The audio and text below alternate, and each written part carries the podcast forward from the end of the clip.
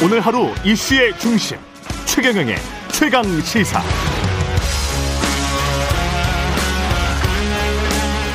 네, KBS 일라디오 최경영의 최강 시사 2부. 오늘 내일 이틀 동안 국민의힘 서울시장 예비 후보들 기호 순으로 차례차례 만나보겠습니다. 오늘은 기호 1번 오신환 후보, 2번 오세훈 후보 이렇게 만나봅니다. 먼저 오신환 예비 후보 나오셨습니다. 안녕하십니까? 네, 네 안녕하세요. 반갑습니다. 예. 1번은 뽑기를 잘하신 거네요. 네네, 제가 직접 뽑았습니다. 예. 예. 1등 하라는 의미로 제가 해석하고요. 예, 최선을 다하고 있습니다. 일단 뭐 standing 토론 준비를 해서 했고. 예. 총 앞으로 여섯 차례 예정 또 돼 있죠. 네네. 예. 각 후보당 standing 토론이 3, 3번 하고요. 예. 그 다음에 종합 토론해서 이제 마무리합니다. 예. 굉장히 토론을 많이 하십니다. 저희가 이제 리그전으로 4명이서 하는 최초의 시도고요. 예. 예 이게 1대1 자유 토론하면서 스탠딩 토론하는 게 아마 경선 정당 경선 역사상 처음인 것 같아요. 방송은 뭐 어디에서 유튜브로 하는 겁니까? 유튜브를 하고요. 예. 아, 세 번째는 이제 또 방송국 공중파에서도 하고요. 예. 예. 그리고 마지막에는 또 종편에서 방송하고. 실시간 예. 동접자 수는 얼마나 나오던가요? 지금 실시간으로는 잘 모르겠어요. 예. 예. 예. 예. 우리는 뭐 시청률이나 이런 거에 민감하시죠. 가장 민감해서 네, 네. 얼마나 흥행이 됐을까. 예, 그래도 흥행이 좀 된 것 같습니까? 그 유튜브 채널이 당의 공식 채널에서도 하고요. 예. 일단 다, 른 방송사 유튜브 채널도 같이 하기 때문에 아, 그렇구나. 예, 다양한 층에서 보는 것 같습니다. 예. 이게 토론을 했는데 거기에 또 시민 평가단이 있나 봅니다. 네. 그래서 예. 시민 평가단이 토론을 누가 누가 잘했나 예. 이렇게 이야기를 했는데. 예. 처음에는 오세훈, 나경원 두 후보가 승리한 걸로 이렇게 평가를 했어요. 이 결과에 관해서는 어떻게 생각하십니까? 시민평가단 ARS 조사 결과라고 발표는 됐지만 예. 실제는 이제 서울에 49개 당협 있잖아요. 예. 예. 당협에서 당원들 중심으로 50명씩 추천해서 올린 거예요. 그래서 아, 당협 중심으로 예, 당원 중심 평가단이라고 해서 지난번 음. 예비 경선 때 당원들이 투표한 것과 다르지 않은 결과다. 전 그렇게 아, 생각하고요. 이게 토론의 내용 이 어. 이렇게 좌우한 그런 결과는 아니기 때문에 예. 참고만 하시면 좋을 것 같습니다. 예. 이 경선 과정에서 내가 꼭 뭘 알리고 싶다 이런 어떤 정책을 하고 싶다 또는 오신환이 왜 꼭 돼야 된다 네네. 이런 게 있을 텐데 네. 왜 하시는 겁니까? 저는 서울시장? 일단은 출마 자체가요. 예, 이게 굉장히 이제 코로나 대란과 부동산 대란 이, 이 문제에 대해서 음. 시민들의 삶을 지키는 서울시장이 필요하다. 시민들의 예. 삶을 지키는 서울시장. 그리고 예. 서울시의 미래 비전을 마, 완성해야 되는데 예. 이게 선거가 어, 과거로 다시 돌아가서는 안 되겠다 이런 생각을 좀 가졌습니다. 그래서 예. 이 선거를 과거와 미래로 게임 체인지 하겠다. 라는 음. 의미로 제가 출마를 하게 됐고요. 예. 아, 말씀드린 대로 어, 일단은 대선 1년 앞둔 예, 선거기 때문에 야당이 승리해야 된다라는 의미를 갖고 있고 음. 또 문재인 정부의 실정을 그 폭주를 저지해야 되겠다라는 음. 그런 용감한 시장이 필요하고요. 예. 또 10년 동안 음, 경제 성장이 멈춰져 있는 음. 서울의 새로운 비전을 만들기 위해서 성장 시계를 힘차게 돌려내는 유능한 시장이 필요하다라고 생각합니다. 예. 코로나 19 말씀하셨는데 그래서 이제 1호 공약으로 네. 소상공인 영업성실 보상제 이거는 코로나 19 때문에 이제 말씀을 하신 것 같습니다. 공약이. 제가 1월 5일 날 출마 선언했는데요. 예. 당시 재난지원금 모두가 얘기할 때 제가 처음으로 이제 손실보상 제도를 말했고 이게 정부 여당 안 하고 비슷한 거 아니에요? 제가 이제 얘기를 예. 하고 2주 뒤에 정세균 총리가 아, 그것을 따, 라한 겁니까? 네, 그러면 뭐 따라했다기보다는 어쨌든 이게 필요에 의해서 할 수밖에 없는 예. 지금 이제 자영업 소상공인들이 예. 거의 한계 상황에서 음. 거리로 지금 내몰리고 있는 상황이거든요. 그렇죠. 그리고 아시다시피 제가 아, 총선 이후에 예, 조합원들 모아서 어. 카페를 협동조합 정치 카페를 만들었잖아요. 그래서 어. 제가 짧은 기간이지만 어. 그 소상공인 자영업자들의 마음을 실제 체험했던 그 소중한 음. 경험이 있습니다. 그래서 저희도 고정적으로 지금 임대료가 음. 계속 나가고 있는 상황에서 매출은 거의 10%로 그냥 급, 급락했고 예. 이런 어려운 상황 속에서 또 어, 당연히 어, 정부의 명령에 의해서 우리 공동체를 지키기 위한 희생을 그분들이 감수한 거잖아요. 음. 그래서 반드시 손실보상이 필요하다라고 했고 음. 서울시 재정의 한계가 있으니까 저는 30% 내에서 500만 원 한도로 서울시가 지원하겠다. 그리고 음. 나머지 70%는 정부가 좀 감당해 달라 이렇게 공약을 발표했거든요. 첫 예. 번째로. 예. 그러고 나서는 이제 정부하고 민주당이 손실보상법 만들겠다고 지금 난리법석을 폈다가 음. 지금 사실 좀 뒤로 물러나 있는 그런 상황이거든요. 좀 아쉽습니다. 빨리 손실보상제도 도입해야 된다고 생각합니다. 예. 대상은 누구에게 해야 될까요? 어느 그러니까 정도나? 이게 제가 왜 이런 예. 지금 어, 정부나 기재부에서 적극적으로 나서지 못하고 있는 이유가 음.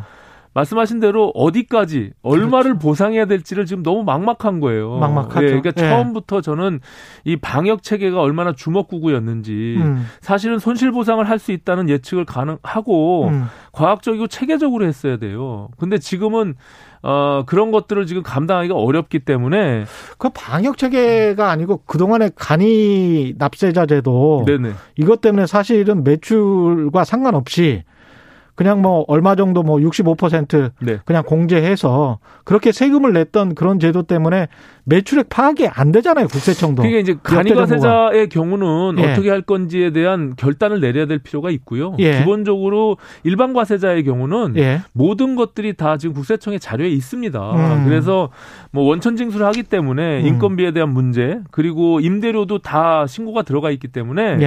예. 고정 자산에 대한 고정비에 대해서 그러면은 보상법이 만들어지기 전에는 음. 50% 법이 시행된 이후에는 90%까지 하겠다라고 음. 대통령께서 결단을 내려야 되는 거예요. 이건 대통령도 언급을 하셨고 그럼 음. 이걸 그럼 언제까지 계산하다가 음. 이분들 다 지금 죽어나가고 있는 상황에서 계속 시간만 끌면 음. 더 어려워지고 꼬이고 해결할 수 없는 일이 벌어지는 거거든요. 예. 그래서 저는 결단을 내려야 된다 이렇게 생각합니다. 예. 시간은 많지 않아서 지금 네. 부동산 또 말씀하셨잖아요. 네네. 부동산 공약은 어떤 겁니까? 저는 지금 공급 확대 얘기를 누구나 다 하고 있어요 여야. 그리고 예. 뭐이 정부도 이제 와서 이제 공급 확대 얘기 하잖아요. 예. 뭐 공급 확대는 어떤 시장이 되더라도 뭐 민간 시장의 활성화를 통한 불가피한 측면이 있다라고 하는데 예. 저는 기본적으로 지금 서울시의 아파트 평균 가격이 10억 원을 초과했거든요. 예.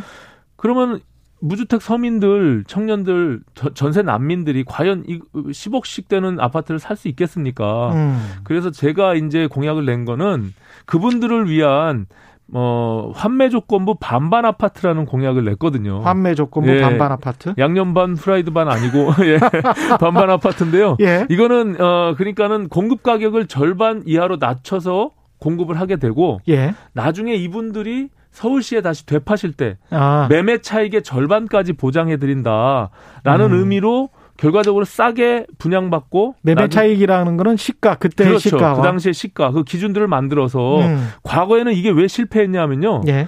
그냥 은행이자 정도 쳐주기 때문에 예. 매력적이지가 않은 거죠 예. 그래서 제가 이것을 우리 청년 정책 자문단과 함께 그 시세 아이... 차익의 한 뭐한 뭐 한 절반 정도는 또 그렇죠 거기까지 보장을 해주면 음. 이분들이 자산 축적을 통해서 지금 일반 분양 시장과 음. 현재는 공공이 임대 시장만 있잖아요. 예. 그 사이에 예. 공공 분양의 시장들을 만들어서 음. 이게 자산 축적과 주거 안정을 도모하고 음. 거기에 징검다리 역할들을 해서 예, 시장으로 진입할 수 있도록 만들어 주는 거예요. 그러니까 이분들이 평생도록 월세집에서 임대 아파트에서만 살아야 되는 건 아니잖아요. 예, 그래서 그런 어떤 아이디어를 내고 음. 굉장히 매력적인 저는 공약이다. 그리고 현실적인 공약이다라고 생각하고 이제 대선 주자들도 이제 우리 공공의 그 패러다임 자체를 예. 언제까지 임대주택으로만 지금 할 것이냐. 예. 싱가포르식의 공공분양 제도를 도입하는 것도 저는 깊이 있게 고민해 봐야 된다 이렇게 생각합니다. 예. 지금 그렇게 환매 조건부로 하는 게 사실은 싱가포르식인데 약간 좀 시세 차익을 더 보증해 주겠다는 거잖아요. 그렇죠. 그죠? 이제 예. 거기도 물론 이제 자유롭게 그 시장이 형성돼 있긴 한데 예. 당연히 그거는 국가에다가 국가가 토지를 다 보유하고 있기 때문에 그렇죠. 거기는 독립, 독립하자 하자마자 그렇게 예, 된 그렇죠. 거니까. 예. 근데 예. 우리는 분양 공공 분양이라는 제도 개념이 거의 없거든요. 음, 그래서 이것들을 좀 확대해서 예. 자산 축적과 또 주거 안정을 같이 도모하면 좋겠다 이런 아이디어를 음. 낸 거죠. 오세훈, 나경원, 뭐 조은희 후보도 그렇고 여당 후보들 박영선, 우상호 후보까지 네. 하여간 많이 공급하겠다. 뭐 이거잖아요.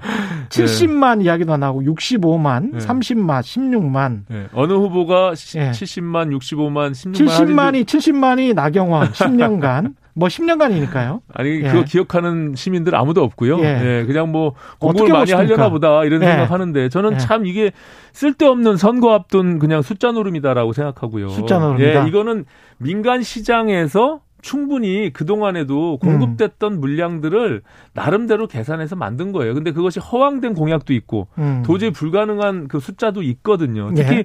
박영선 후보의 공공 분양 30만 원은요. 예.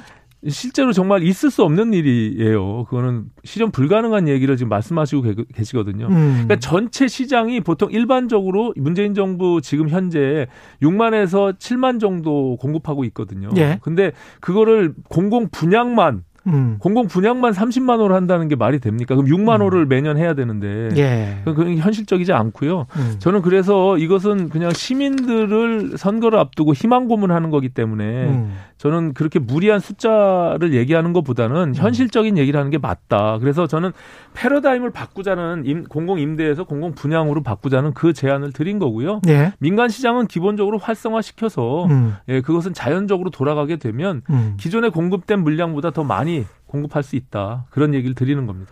현실 이야기 했으니까 현실 이야기를 좀 더 해볼게요. 네. 정치적인 지형과 관련해서 네, 네, 네. 안철수 금태섭 후보 간의 지금 삼지대 단일화 상황. 네. 이건 어떻게 보십니까? 아, 1차 토론에 무산됐다고 해서 저도 좀 안타까웠는데 예. 오늘 이제 극적으로 해서 토론이 예. 시작되거든요. 그래서 예. 저는 어 야권 진영의 단일화는 일단 어 열차가 출발했다라고 보고요. 지금 안철수 금태섭도 어떻게 보면 골리앗과 다이 싸움으로 보고 있잖아요. 예. 그래서 저는 안철수 대표가 조금 포용하면서 이게 시너지를 낼 수 있도록 하는 그런 단일화를 만들어주면 좋겠다라는 생각이 듭니다. 예. 서울시 연합정부 구성 네. 공동으로 운영하겠다. 이거는 음. 어떻게 보시나요? 저는 선거 초반부터 제가 어 법약 대통합을 전제로 한 원샷 경선을 얘기해온 바가 있거든요. 예. 그러니까 근본적으로는 그 틀에 대해서는 저는 동의하는 바가 있고요. 동의한다. 예. 다만 이것이 또 새로운 어떤 조건이 돼서 음. 단일화를 또 방해하거나 걸림돌이 돼서는 안 된다라는 음. 생각을 갖고 있습니다.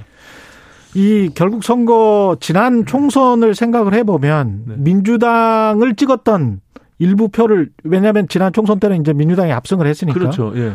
그러면 민주당을 찍었던 표 일부를 이제 뺏어와야지 이기는 거잖아요. 국민의힘 입장에서는. 너무 정확한 지적이세요. 예. 그게 중도층입니까? 예, 저는 그렇게 봅니다. 그래서 예. 이게 결국엔 49대 51 싸움인데 예. 그 부족한 2%를 누가 채우느냐의 문제인데 예. 지금 말씀하신 대로 문재인 정부의 실정 예. 그리고 공정과 정의를 외쳤던 것에 대해서 불만이 있는 분들이 예. 국민의힘을 바라보게 해줘야 되는데 지금 그러, 여전히 그러지 못하고 있는 측면이 있어요. 국민의힘이 예, 그래서 예. 이게 반 반사 이익만 갖고 선거를 이길 수 없다. 예. 스스로 자체 발광해야 되는데 예. 그러려면 그 부족한 2%는 중도에 대한 확장성과 음. 청년층에 대한 소구력이 필요하다. 중도에 대한 예. 확장성. 예, 예, 그런 점에서 제가 다른 후보들보다 97세대를 대표하는 또 젊은 후보로서 그런 강점이 있다라고 아. 생각하는 겁니다. 예.